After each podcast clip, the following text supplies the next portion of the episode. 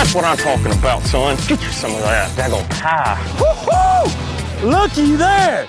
There's your bug-eyed big one right there. Getting started. We're getting started. Here's what I'm talking about. Gosh dang gorilla. Let's go, baby. Straight meat. God, look at that big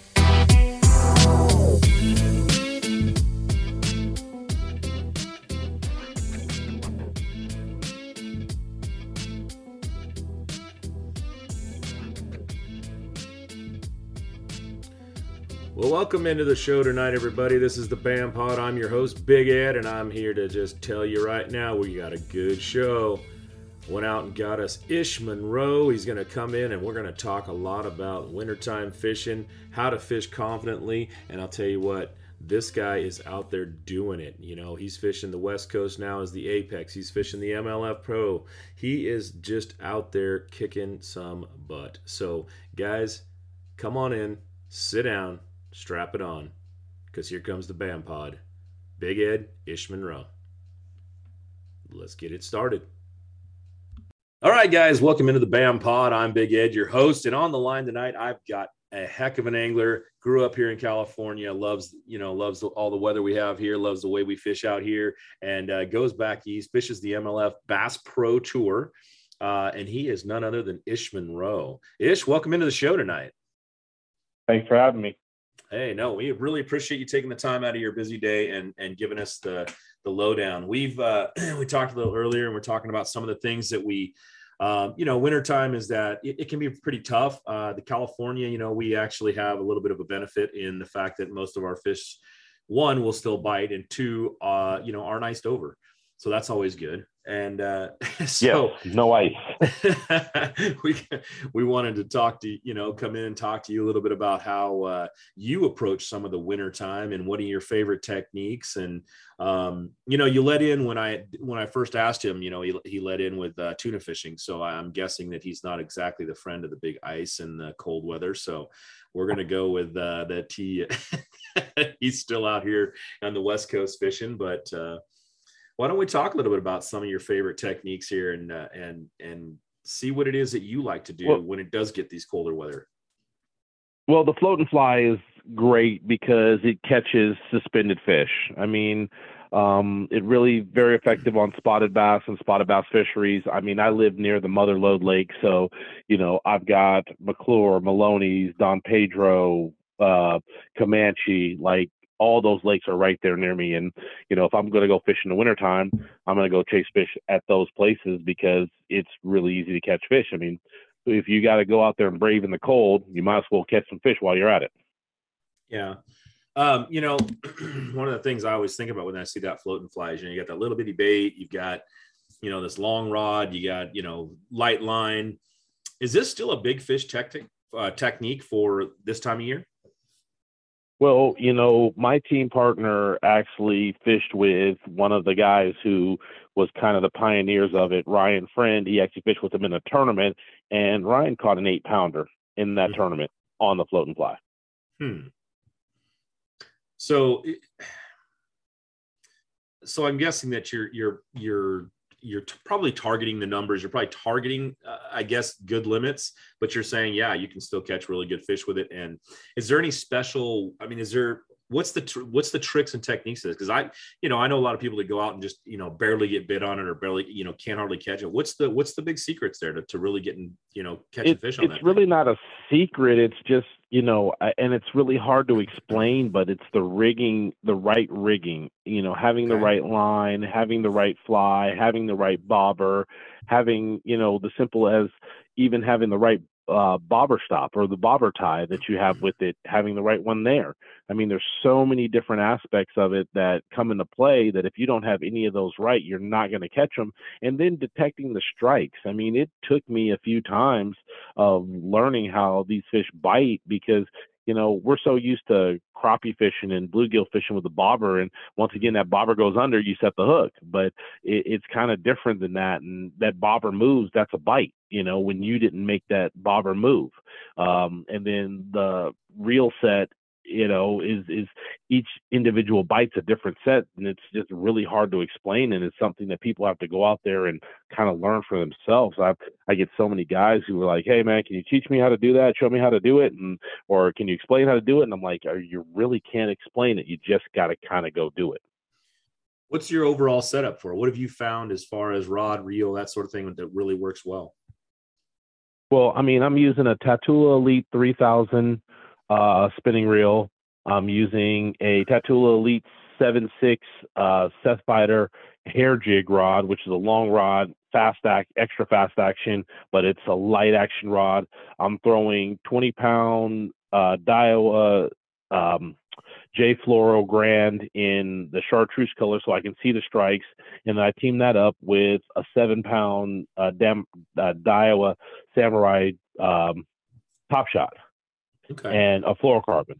And, you know, the bobber's the Thill bobber, but once again, having the right size bobber tie, which, you know, Thill makes a great one that comes with the bobber, but that's only one that you need. So you have to buy more the right bead for it to stop the bead. And then the flies, man, I've I've experienced, you know, the Spro fly all the way up to hand custom tied ones by, mm-hmm. you know, some guys that are here local uh near me. Mm-hmm. And it just mattered. You just kind of the the the day, the the water, whatever it is. Uh, what's the what is the best speed of water? What is the best water temperatures that you really find for you know fishing that float? Oh, the colder the colder the better, and the clearer the better. Okay, so it's you got times where really when fishing's really tough. Yeah, and when fishing's really tough, that that floating fly seems to excel. but you like it cold. The coldest, like so. Basically, when you start seeing your legs bottom out at that 42, 45, 44, that's when it's yeah in the 40s. In in the 40, anything in the 40s is great, but they start eating, you know, at the low 50s, a 52, 53. You know, you can catch them on it. Okay when you start to see those temperatures like that in the lakes, besides the floating fly, is there any other baits that really pop out to you that stand out and say, hey, this is what you need to start throwing this time of year and really make those fish bite that, you know, in the wintertime? Well, I mean, you can always catch fish on an A rig. You can always catch fish on a jig. And I'm, you know, you can catch fish on a drop shot and a shaky head, but I'm not going to go do that. No, that's no. no. What's your, well, what's your power fishing? I mean, uh, you know, during the wintertime? Is it the A rig mostly? It's the A rig. It's pretty much the A rig. Yeah. Okay. That I mean, there's no. I, I I do it myself. It's it's one of those things that I just I love to catch it. Caught my biggest fish ever on it. It's it's uh it's a fun technique. Um, do you find any? Is there any one specific A rig that you really like better than the others that makes a lot of more a lot more you know catches you more fish? Well, the Angler's King, which is available at Fisherman's Warehouse, Mm-hmm. Um, they they have their custom one that I mean it seems to work really well for me. I mean, um, the last year I've been throwing that one and it's been a really good one. And I'm uh, teaming it up with a rig walker from River to Sea. Whether I'm fishing, you know, the smaller one when I'm fishing where the spotted bass and the smallmouth are, or the larger one when I'm going to Clear Lake. Okay. Yeah. Just run it and basic setup, three on the bottom, two on the top, one, you know, teasers and three hooks, right? So two, two, two teasers, yeah, the two teasers and the three hooks, and you know they're pre-rigged with hooks in them, so on the rig walker, so that works out great. And then my teasers are usually missile bait shockwaves. Okay. Um, now you know you you tour across the country. Uh, you've got where's your first one? I know you got one coming up soon. You said. Uh, Lake D'Arbonne in West Monroe, Louisiana. Okay. Wow. Well, they should get to go down where it's warm. Um, yeah. We hope. We hope. Because if it's because if it's cold, then fish ain't gonna bite. Yeah. Um, so, you know, kind of break down a little bit about you know what you are all over because you're all over the place with this you know with, with this tour um, you guys have some you know really interesting ways you, you you go about it compared to that but between west coast and the rest of you know how you're doing it. What do you see how many how many different techniques you know you out there that you really put together from here and bring out there to the west or bring it out to the other parts of the country? How much of the western stuff do you really bring out there? Or is it just like just you know what this is different it's not even really different. It's it's it's once again I fish the same stuff there that I do here. You know, I love to flip, I love to punch, I love throwing a frog, and I love either throwing a square bill or a spinner bait, and you can do it in both places. You know, you can mix the float and fly in in a few lakes like Smith Lake or Lake Lanier and things like that. But other than that, I mean, I'm I'm pretty much the same stuff I'm doing on the Delta and Clear Lake. I'm trying to do back east. Well, seems to be working. You seem to be pretty successful out there, so I'm guessing that that's uh, that that's always good for uh, with this out here. You know, now out here we've got a couple more. You know, we got about another month, and things are going to start really changing and shaking up. Uh, the end of February into March. Um, when do you really think that you're? You know, it starts out here as far as like you got the Delta, uh, Clear Lake, uh, these these largemouth. You talked about some of the spot lakes. You talked about some of that. When do these these the grass fisheries, the the deltas, the Clear Lakes, when do they start kicking off to where you're, you know, you're throwing some of the more reaction bait. You're looking for that pre-spawn. You know, you're you're you're doing that. When do you start targeting that sort of thing? Well, I mean, Clear Lake right now, you you catch them on reaction baits. I mean, you catch them on an A rig, you catch them on a tactical crank from river to sea. I mean, it's it's a really good bite right now on Clear Lake with those baits. So the reaction baits are there. The Delta, you know, you can go jerk bait fish and you can reaction bait fish 12 months out of the year. It's just choosing to change your presentation, which is basically pretty much slowing your presentation down mm-hmm. that, you know, makes it work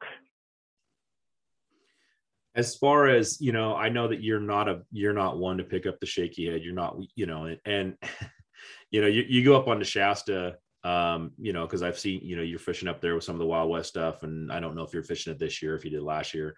Yeah. Um, yep, I am. Okay. Uh, so, do you still just totally stay away from the from the the finesse stuff, or when you're in those kind of waters, are you um, focusing on, you know what, I'm just going to throw reaction, and if it works, it works, and if it doesn't, then I'm going to be towards the bottom. Well, I fish to win, and and reaction is the way to fish to win. Pretty much the majority of the time when you're fishing for mm-hmm. those bigger spotted bass. I mean, you can go out there and throw a worm and get you know 30 bites a day, or you can go out there and throw a jerk bait or throw a you know an A rig and get six or seven bites a day, or or some kind of swim bait. So, but they're quality fish. Yeah, I mean, I yeah, they're qual- but they're going to be quality. I mean, I'm fishing to win. Yeah. Um, you know, we've got this tour. We got this new tour out here, the Apex Tour. I'm sure you're familiar with it. Um, I'm actually fishing the Apex. You are. I did yeah, not know. Qualified, qualified, qualified, qualified, qualified through fishing Wild West last year. Nice. Um, what do you think about that? Uh, you know, as compared to some of the other, you know, the tours. I mean, you're uh, you have been fishing everything I've ever seen out here. You fished it, WON Bass, uh, everything. Now you go across the country. You fished Bassmaster. You fished. What do you think about the whole Apex Tour and how it's going to affect the West Coast?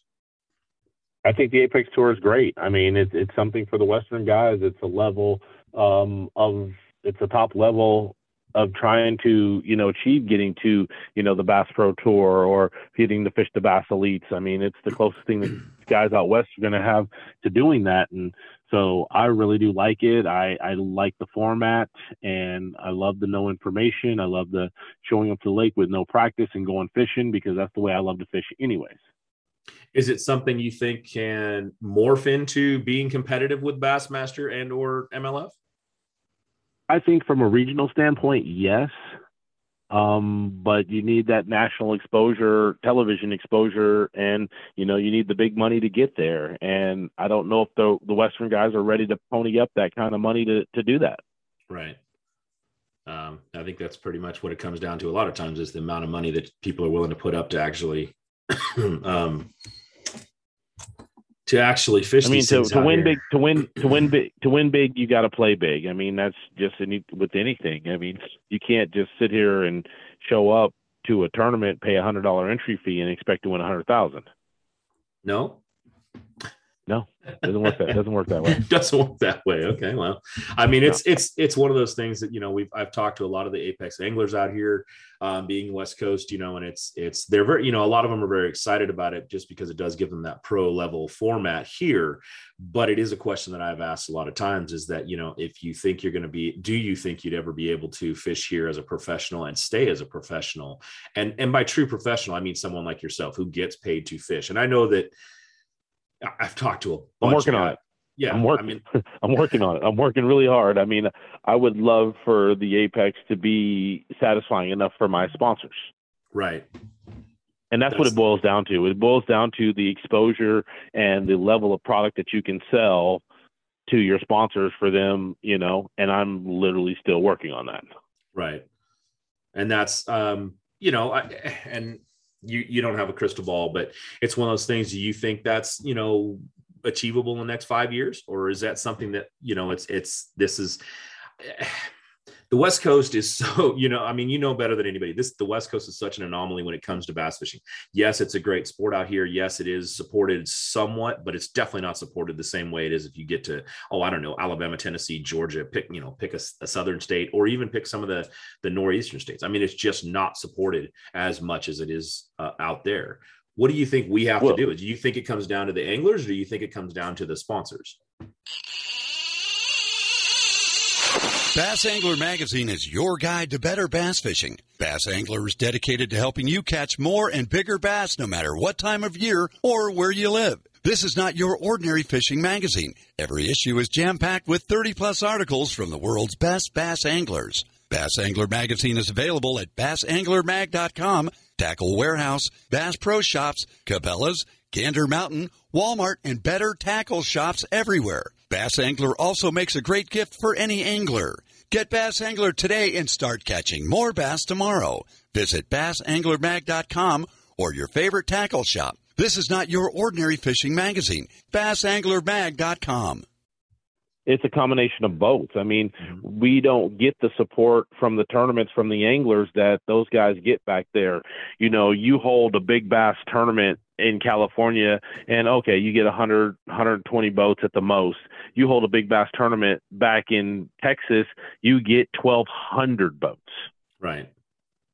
And and and that's where the difference is right there is is the angler participation and the amount of product that's sold, you know. Yeah. I mean, I do know, and that's that's part of that's part of what yeah. I why I usually ask that question is because I think that the West Coast guys really think that you know when we get a 200 boat turner 100 you know I think Wild West uh, teams like three years ago or something was what like 210 or something like that for the opener, and it was everybody was just like oh my gosh it's such a huge tournament and it's just it's really perspective wise it is because it's the west coast and that's what we get. But do you think we could ever have a tournament where guys just come out and go yeah you know what, we should have five or six hundred boats at this tournament. And do you think we'll, we have the we'll waterways never do to, it. Yeah.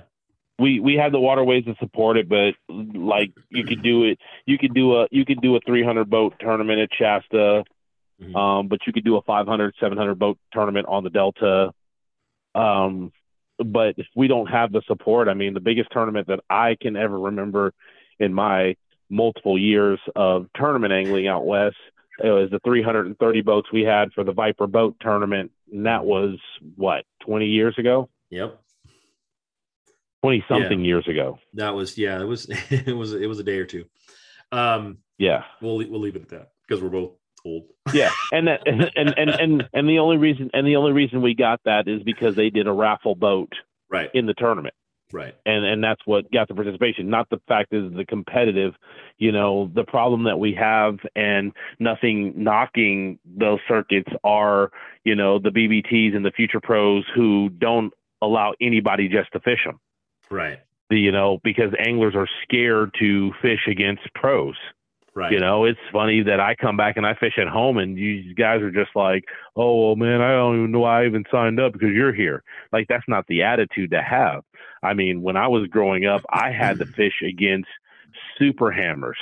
People right. don't realize how good Dave Levy was, how good mm-hmm. Dee Thomas was, Robert Lee, Bobby Barrick, Mark Tyler, Mark Risk. I mean, the list goes on and on Aaron Martens, John Murray. Let me just start going down the list of right. West Coast hammers I had to fish against growing up. Right. Now, you know, and I didn't have that option to go fish a lower level. And with these lower level events, these guys they, they just don't want to show up and fish against pros. So it hurts the pro the pro tournaments.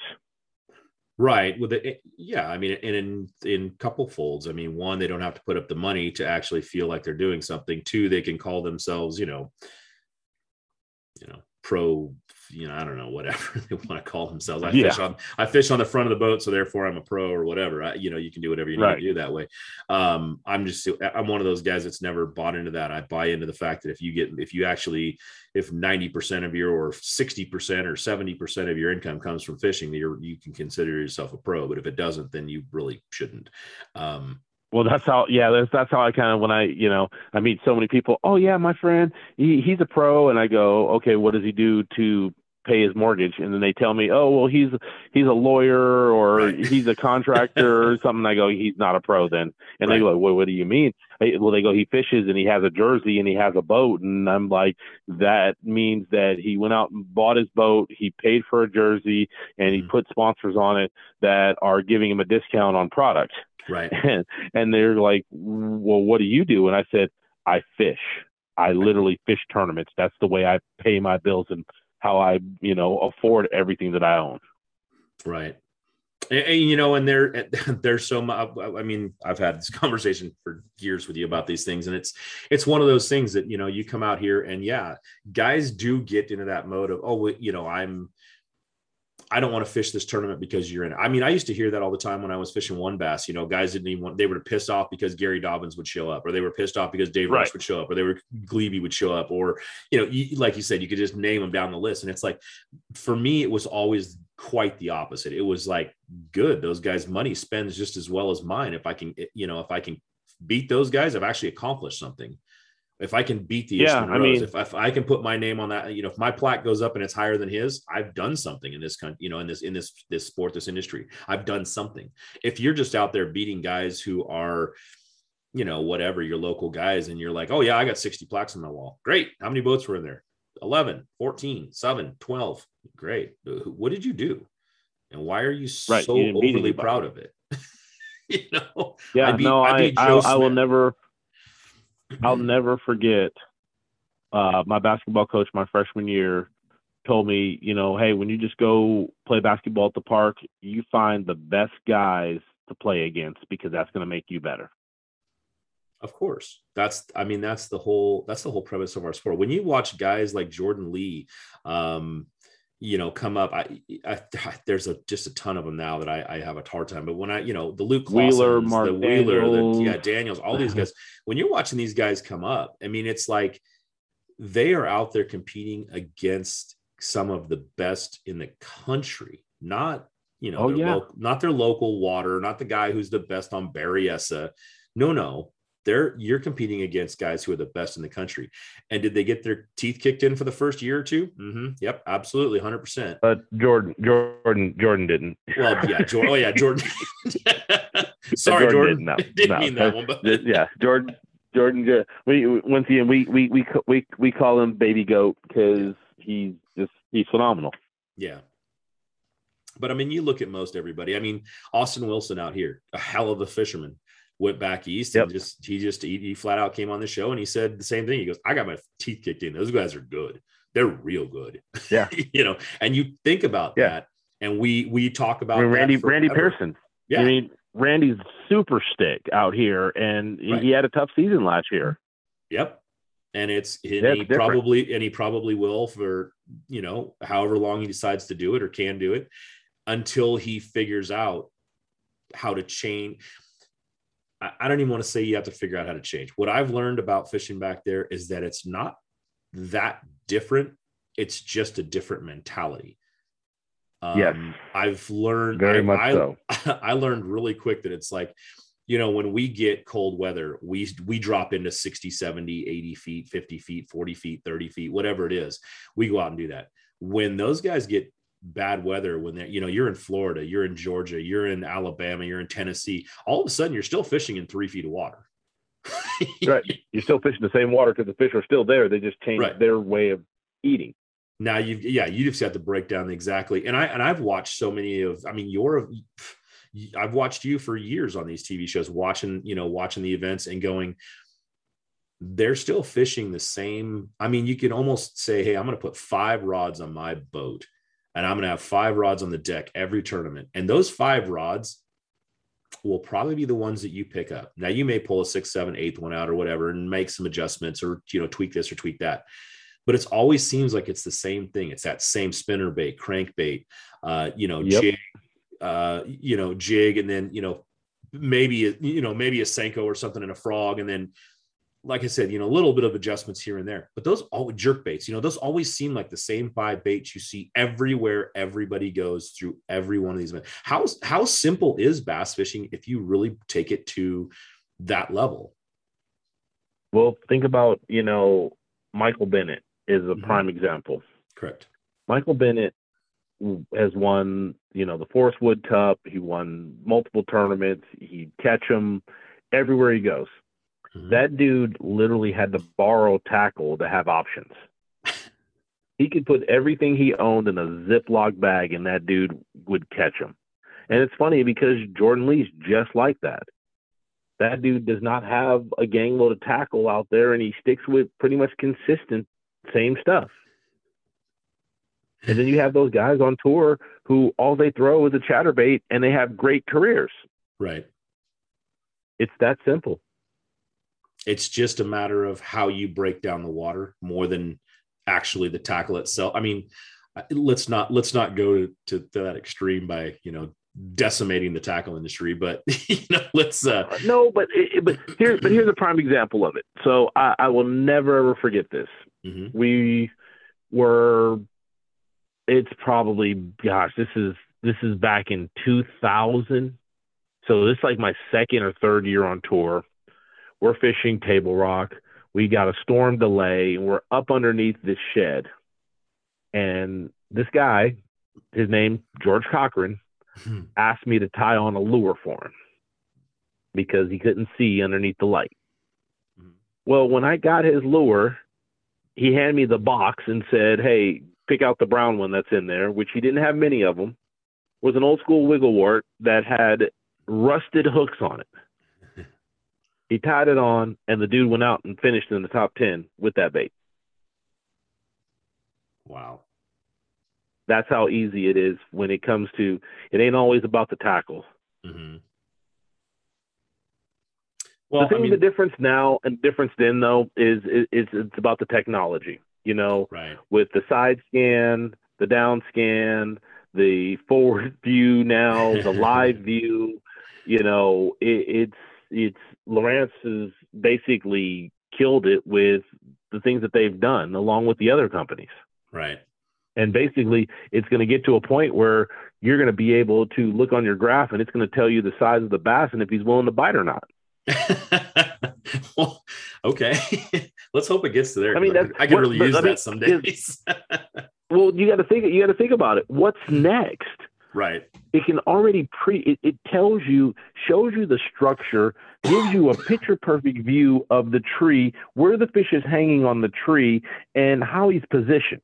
Oh, I I keep waiting for Aqua-Vu to to to get with one of these companies with Lowrance Garmin, whatever it is, you know, and and it's like, okay, so now you're gonna have your Aqua-Vu on there, and it's gonna show you where there's fish at, and then when you get it, you you you put the you put it out there, and then all of a sudden it turns into a camera, and the camera shows you that, Right. and it zooms in and out and shows you exactly where the fish are, and you can see down 120 feet, and you can see what structure they're sitting on, and it's actually just watch them eat your bait exactly. watch I them mean, eat your bait watch your eat watch them eat your bait yeah well, I guess when we get to that technology, it'll just be like, and why are we fishing anymore?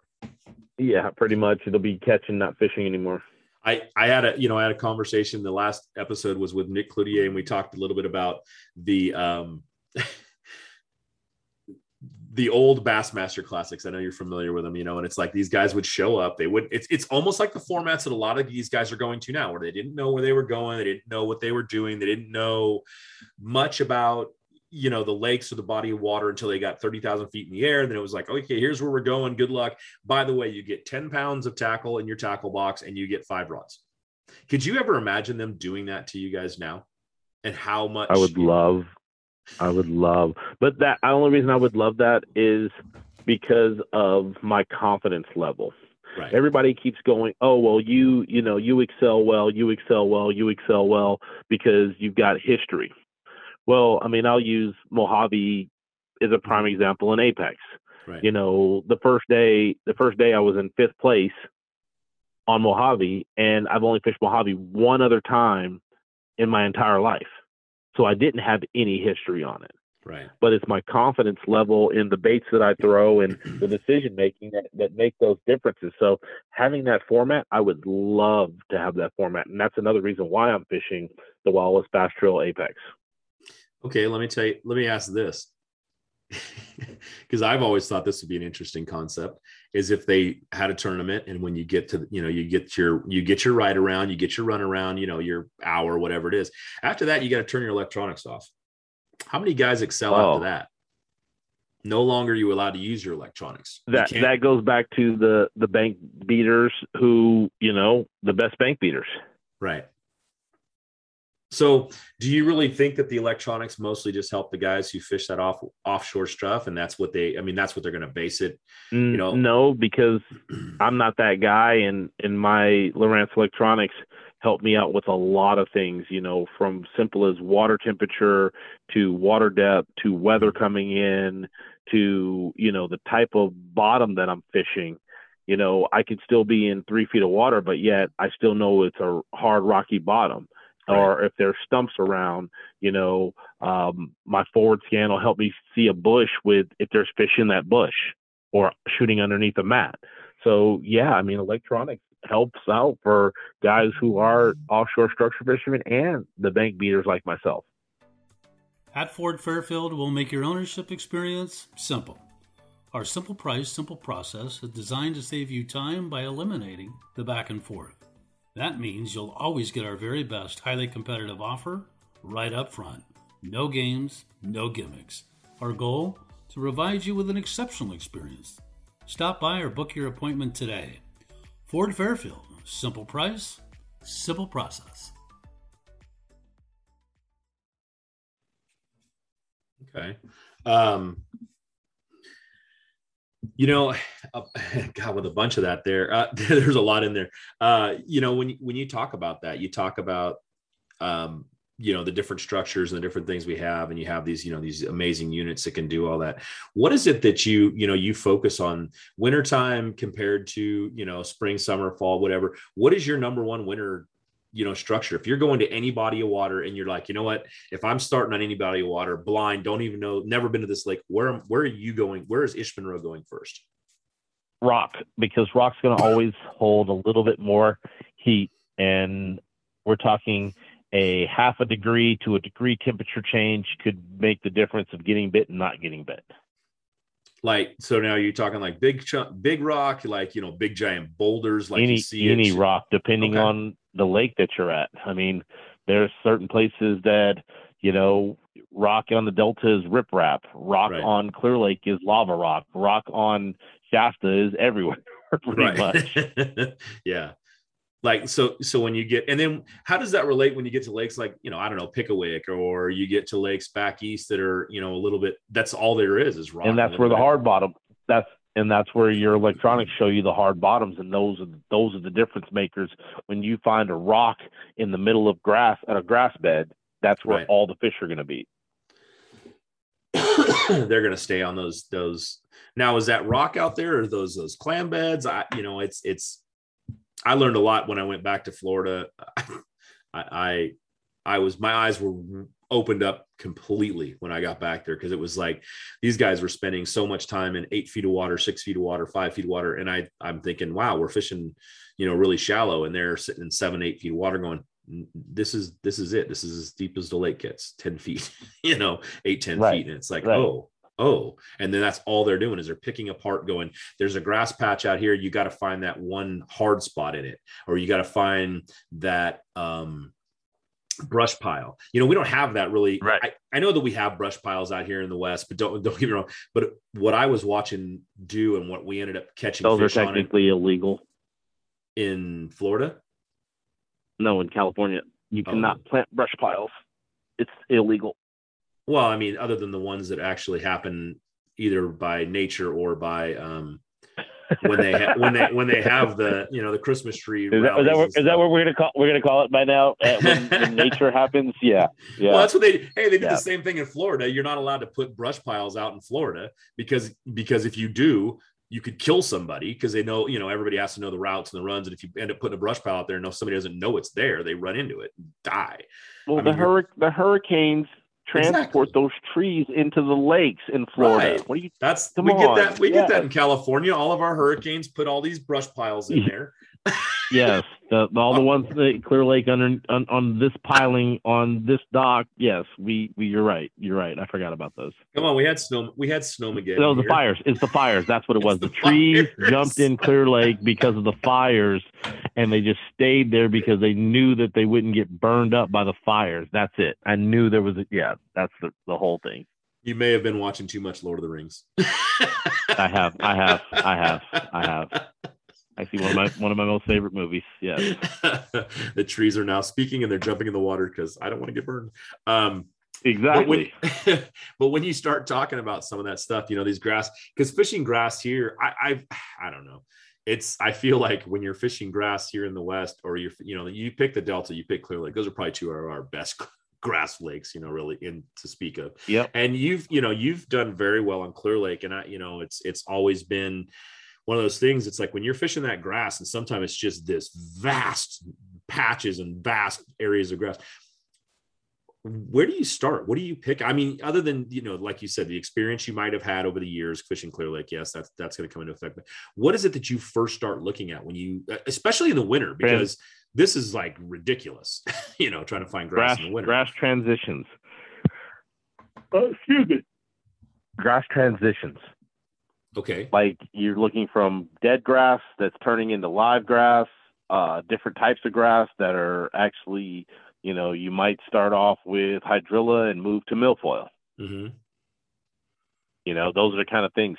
Um, it's just looking at the different types of grass and and and starting there is, you know, where there's actually a transition. Okay so you did, you're just not you're not really looking for a certain spot in the grass other than if it's if you've got a couple coming together or maybe you're start like you said something going dead and something being alive still fish that alive stuff fish the area between it. Um when you when you look at that in the wintertime is it something that i mean we talked about you know throwing the a rigs. You, you know you're not throwing a rigs in, the- in the grass. You're not throwing i mean you might throw it down the edge of it. You might throw it you know around them um but how do you pick that apart is that where you start flipping a little bit more is that where you're pitching the jigs or you're throwing in some you know i know you No, alwa- I'm always trying to find you it know, react. flukes. I'm trying to throw a reaction bait, a spinner bait, a top water. You know, Okay. wintertime it could be a jerk bait to locating the fish, and then that's when you slow down. and then you start picking it apart um i know you've always been Yep. a zoom a zoom brush hog guy you still on those or No, no, I I stopped using a brush hog about uh, eight years ago, and I switched to uh, missile baits destroyer. okay It's just got a little bit bigger profile. I needed something with a little bit, just give off a little bit more action and uh, just a little bit more water movement, and the missile baits destroyer does that. and it's really just been your your new key go-to kind of thing when it comes Yeah, to I don't flipping own a brush hog. I don't. I don't even own a brush hog.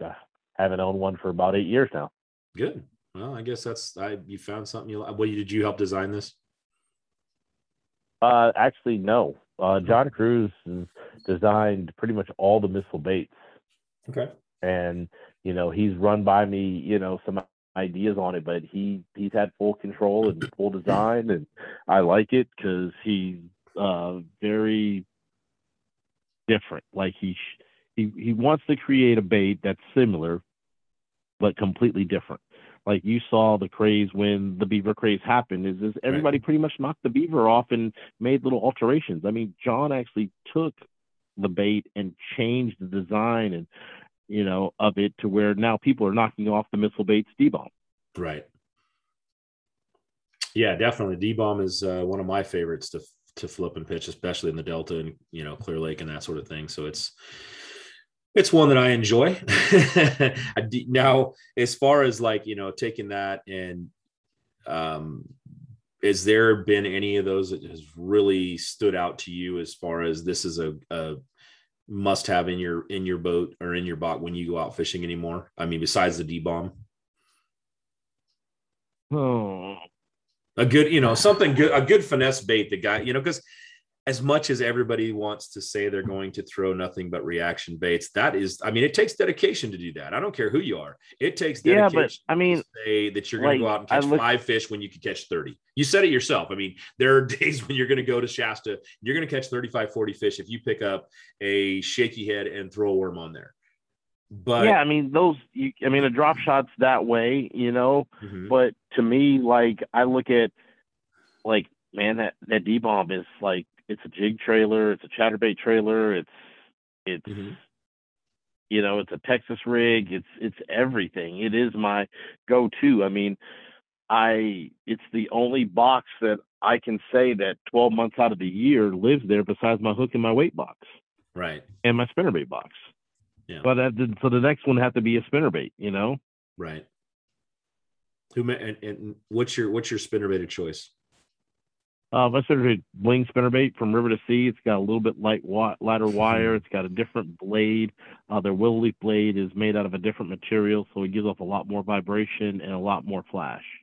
Nice. Yeah, that's my that's not to say anything, that is my favorite as well. it's I probably the only I think I have maybe other one other, but that that has been my go-to on everywhere I've fished, and I love that bling. So good job on that one, by the way. Um, but uh, yeah, I mean it's so we've talked about some of the you know the floating flies, and you talked to the A rigs and that sort of thing, jerk baits. Um, so mostly everything I see, except for maybe the spinner bait, and I'm guessing you can probably alter that a little bit. Do you change up from Willow to Colorado or something during the winter at all, or do you stick with the willows and Uh, just yeah. slow it down? Yeah, no, I like I like fishing. Uh, we have a bait called uh, lemonade with a twist, uh, white Mhm. chartreuse skirt with a Colorado red kicker blade and a gold Indiana blade, and it's great for slow rolling. And that's what you got to do with spinner bait in the wintertime is slow roll it. Are you are you by when you talk about slow rolling, are you throwing it out at the bottom and doing kind of like an A rig, you know, where you're taking it, just keeping it right? You want to feel contact with the bottom, Yeah, or are you just throwing it out Yeah. there? And okay, yeah, you want contact with the bottom, but at the same time the blades are turning for the vibration. okay. So you do want it down low. You do want it to be right down there where the fish are just sitting and hoping you get that bigger bigger reaction bite out of that. Do you do you find that um wintertime, summertime, whatever, you when you stick to baits like that bigger bait, that you actually get bigger bites, or do you get um I guess do you still get a lot of smaller fish? No, you don't. Okay. You're looking for the big bite, and that's I mean that's just the way I fish in general. Right. Yeah, there's no I mean, if you're in a tournament, why are you looking for a two pounder when you can find a six? Well, because people like to catch fish. and Yeah. they let their they let their ego they let their ego get to them about you know weighing in five fish over not weighing in but three or four Right. Is that something? Well, I mean, that's I mean, that's a great point. Is Hmm. I I guess the question the question that I kind of get from that is when you I, I've always let, let me phrase it this way. I've always said this about tournament fishing. I don't I don't actually have a plaque on my wall that's under fifth place because I've always had the same kind of mentality that you do. I go out and swing for the fences. It's like, what else do I got to do? It's just money. I'm going to throw it away anyways. So, um, but is that does that really become something that you when you want to go to the that, that next level when you want to become that other fisherman? I'm not saying you have to put down the finesse stuff, but I'm saying you want to really go out there and say, hey, I'm either going to catch five of the best fish, the biggest fish I can, and I and if I lose, I lose. It doesn't really matter. Or is it something Well- that you just have to put all of that away and say, yeah, I I can only do what I can do, and this is what I'm gonna this is what I'm gonna try because the mentality from being a professional angler and the mentality from being an angler who fishes as a pro are two separate things. I I see so many times. take the history of tournaments on Mhm. any body of water there are a few hand select bodies of water that finesse plays a big role but the majority of the tournaments, and you even go into Shasta and Oroville and lakes like that, and you see that, you know, if you fish a certain way, which is fishing to win, Mhm. that's how tournaments are won. Right. if you grab that big bait or you, you the A rig, I mean, the A rigs are a prime example this time of year. excuse me. Um, but the uh, you know, it's one that can you catch a lot of can you catch little fish on it? Yes. Do you always catch little fish on it? No. Do you catch a good number of bigger fish on it? I would say that when you're throwing that bait, what you're looking for is the above average fish. You're Yes. looking for something, and it, let- let's take Oroville. You're looking for that three to five pound fish. Yes. Um, and that's that is one thing I was going to ask you to now that I just brought that up in my head. But I'll, I'll- keep it on this for a second. And you know, when you do fish the A rig, you fish like you said the jerk baits. When you fish the spinner baits, when you fish the those those baits are always going to end up getting you a better fish. How hard is it?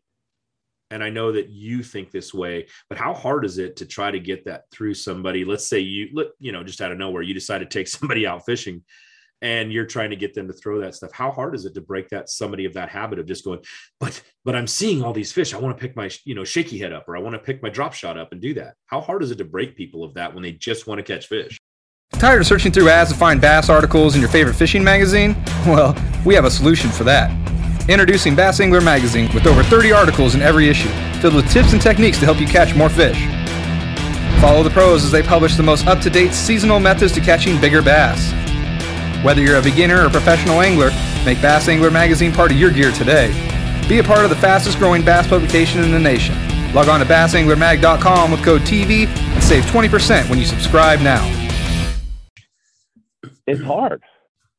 It's a stubbornness that I I've learned to get. Mm-hmm. You know, I I've I I, I it's hard to change somebody from that, but it's the same thing as it's hard for me to go out and go just fishing to catch those fish like that. Right. So one of the questions that had popped in, and I knew I wanted to ask you this because your your knowledge on our bodies of water, but your knowledge across the country really come into play on this. When you have lakes like Oroville, Shasta, um, where you don't have a lot of grass, you don't have a lot of cover other than maybe wood. How do you how do you find and locate largemouth on those bodies of water when you're when it's clearly a spot shallow. lake? Fish shallow. Yeah. Never just That's I mean just way. never never look for them deep. Just always say nope. Largemouth are always going to be in Yep. five feet of water. Yep. That's the easiest way.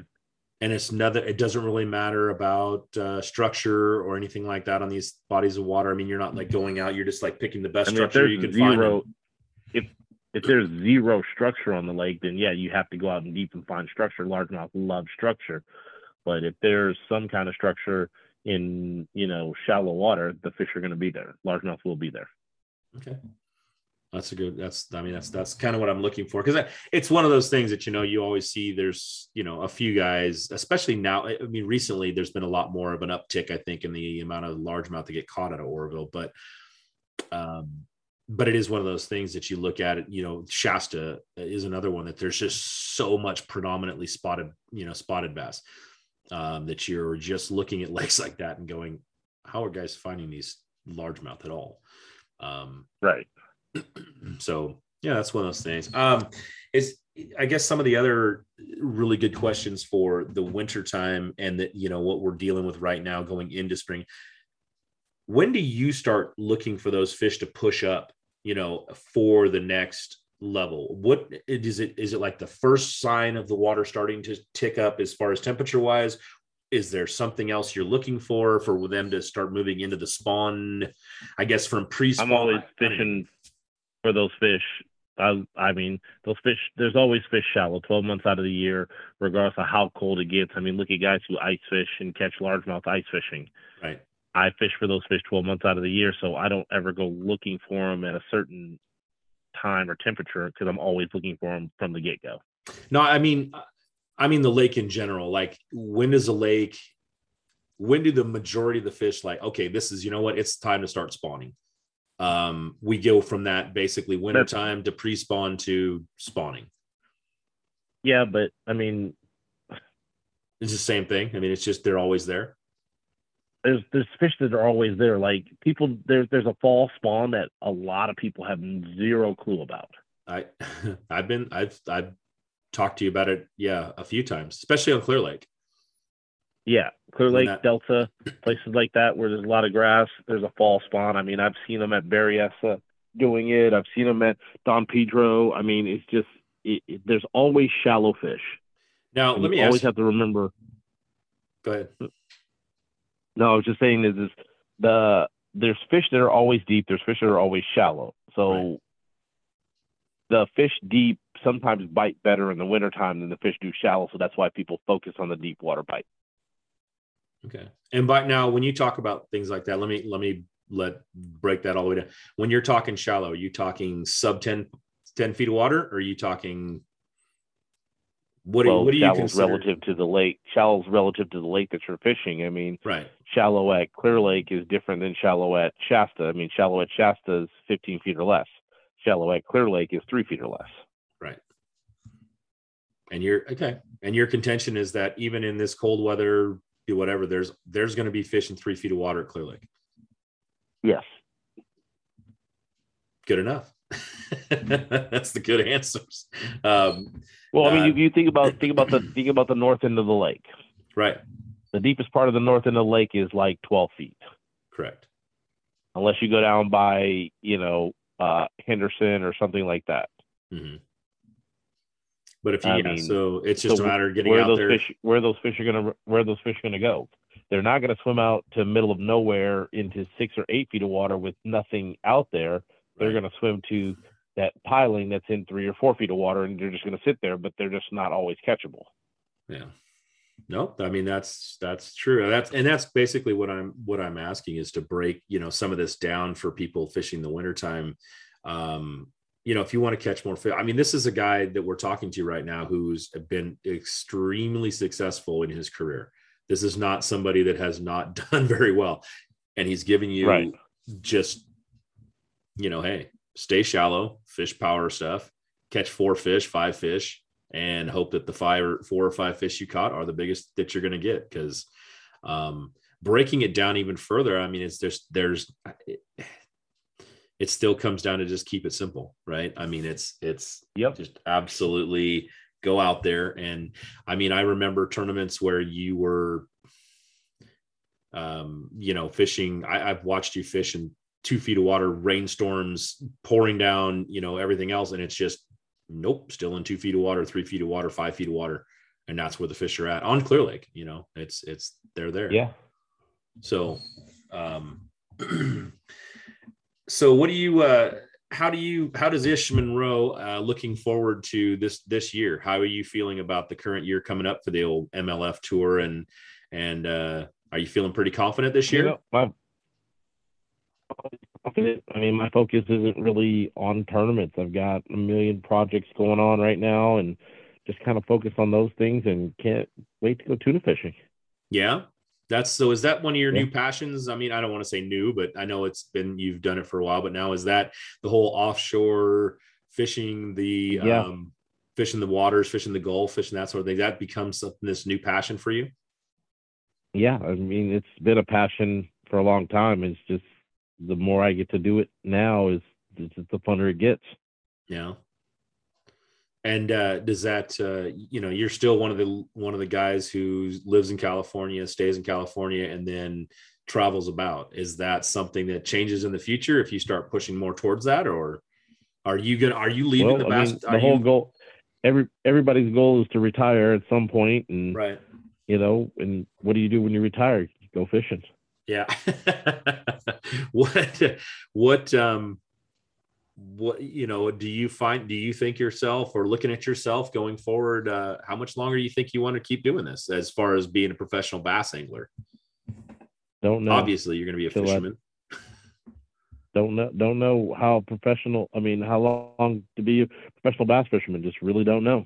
yeah Maybe when I don't enjoy it anymore. well then it's good to know that you still enjoy it i guess so because you're still doing it Yeah. So that's Yep. that's always a plus Fishing, Um, a, fishing a lot of tournaments. Yeah. Yeah. Uh, as far as your um, your focus, you know, now you're you're you're with the you know you're fishing with the apex and that sort of thing. Ever a chance you back off of the other ones and stay home, stay back here? Don't know. Hmm. That's a that's a question that uh, I wish I had an answer to. Yeah. I, I mean, I know you love California, so I mean, I can see that it's, but it is harder and Whoa, harder. whoa, whoa, whoa, whoa, whoa! Don't throw me in that makes a loving California. I just don't like. I just don't like any place better than California, Oh, other than okay. out of the country. There we go. That's the way to put that. So I, there's, I mean, I, hey, I was born and raised here Who love who love who loves California? I mean, I don't know anymore. you know, I used, I California think, that we like. you know, it's funny because I think that you and I both could have had the same answers for that probably 15 years Yeah. ago. 15 years ago, we would have had the same answers. It'd have been, you know, oh God, the opportunities here are amazing. The fishing here, the the honey, the, the all the different things that are here. I struggle when people ask me that question now. What do you what you know, what do you love about California? Not sure. I don't Yeah, know what pretty much. I mean, I, hon- and honestly, I could tell you when I get asked that question, I go the tuna fishing in Southern California. right. Now, do I like Southern California? The Mm-mm. weather and tuna Mhm. fishing. Yeah. Yeah, I think I think it. nowadays for us, I mean, especially sportsmen, outdoorsmen, that sort of thing, it comes down to the politics just are so hard to swallow. It, it's and Yep. we're we're constantly being beat down on, and people may not see it. People, I think, uh, I think Zach Thompson and I've had this conversation before, and it's people are not aware of how much they are attacking you because they do it so subtly small little things Yep. they take away small little bits they they chip and they chip and they chip and they chip and then pretty soon you turn around and you go i can't do anything Right. Exactly. But And next time you talk to Zach, just just just say, you know, I was told to call you Pageant Dad. call it what Pageant Dad. okay. Like you know, Pageant Mom, Pageant I Dad. know. i know Yes. and I give him I I you guys said me, Zach, Fred Roumbanis, Mhm. and a couple other guys. We all grew up together. yep We've known each other for three quarters of our lives. And so anytime I can harass Zach, you know, we used Zach used to be the name we used to call him the mayor of Franks Tract. I mean Oh, yeah. we, we've got multiple everybody's got their nicknames. oh i i interviewed roumbanis and he said the same thing. He was like yep the mayor. And then zach threw it out himself. He's like yeah they just keep calling me the mayor of of franks tract so and he's you know it's Oh, funny he still lives and dies out there. a- well, I, I always remind Zach that I have this T-shirt, Oh, and it is a very awesome T-shirt that he's he's he's he's in a compromising position. I can only say, and wearing something compromising, and it just says the mayor, oh and I still have that T-shirt. Oh yeah, it's. I'm definitely going to bring that one out. Um, I wanted to bring it out at his wedding, but Kath would have killed me, so oh I didn't yeah do that. But I'm definitely saving that for the appropriate time, and that one might pop up at an Apex event or something like that, and definitely, you know, payback for all the years. Man, I hope I can be at that event when that pops out and have the pictures of that one. That'd be great. Um, I, I might have to just text you. I might just have to text you a picture of the, the T-shirt. Yeah, I'll keep it. I'll keep it on the down low. It's it's Yeah, yeah, no, no, no. You definitely I'll- I'll wait it to him, and yeah. Text it to me. yeah, I. I'll make sure he sees. I'll make. I'll make sure Cass sees. it. Oh no, no, that now that one, that one, that one might get him divorced because she'll just she'll question. too many. Too many questions in there, huh? Oh That's yeah, awesome. exactly. That's awesome.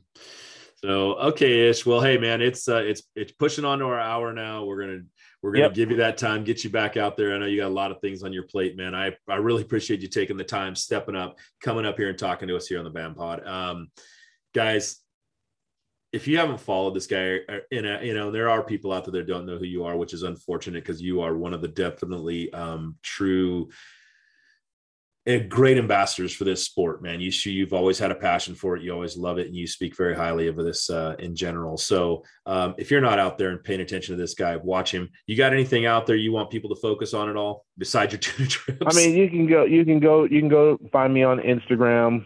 I mean, Ish Monroe Professional Angler. same thing on Facebook. Um, Fish for Ish on Twitter for the people that still use Twitter. Um, and just that's about it. Catch me at water, catch me on the water. I'm at Fisherman's Warehouse a lot. That's a great place to find me for if you want info. You know, I'm always around, and you can get a lot of info from me. You know, just hanging out there. All right. Well, Ish, congratulations on all your success over the years, man. I've I've been I fished against you for years, and I really uh, I think you're one of the best guys out there on the water. I um, appreciate it yeah i you know i want to say uh, thanks for coming on tonight and good luck this year uh, with all your different you know with all your with the apex with the mlf all that stuff. Love watching you out there. Love seeing you guys you know love seeing you do this stuff. So guys uh we're to sign off right now and we will uh we will talk to you on the next one. We'll see who's coming up after this one. So tune back into the BAM pod and i'm big it signing off. Have a good night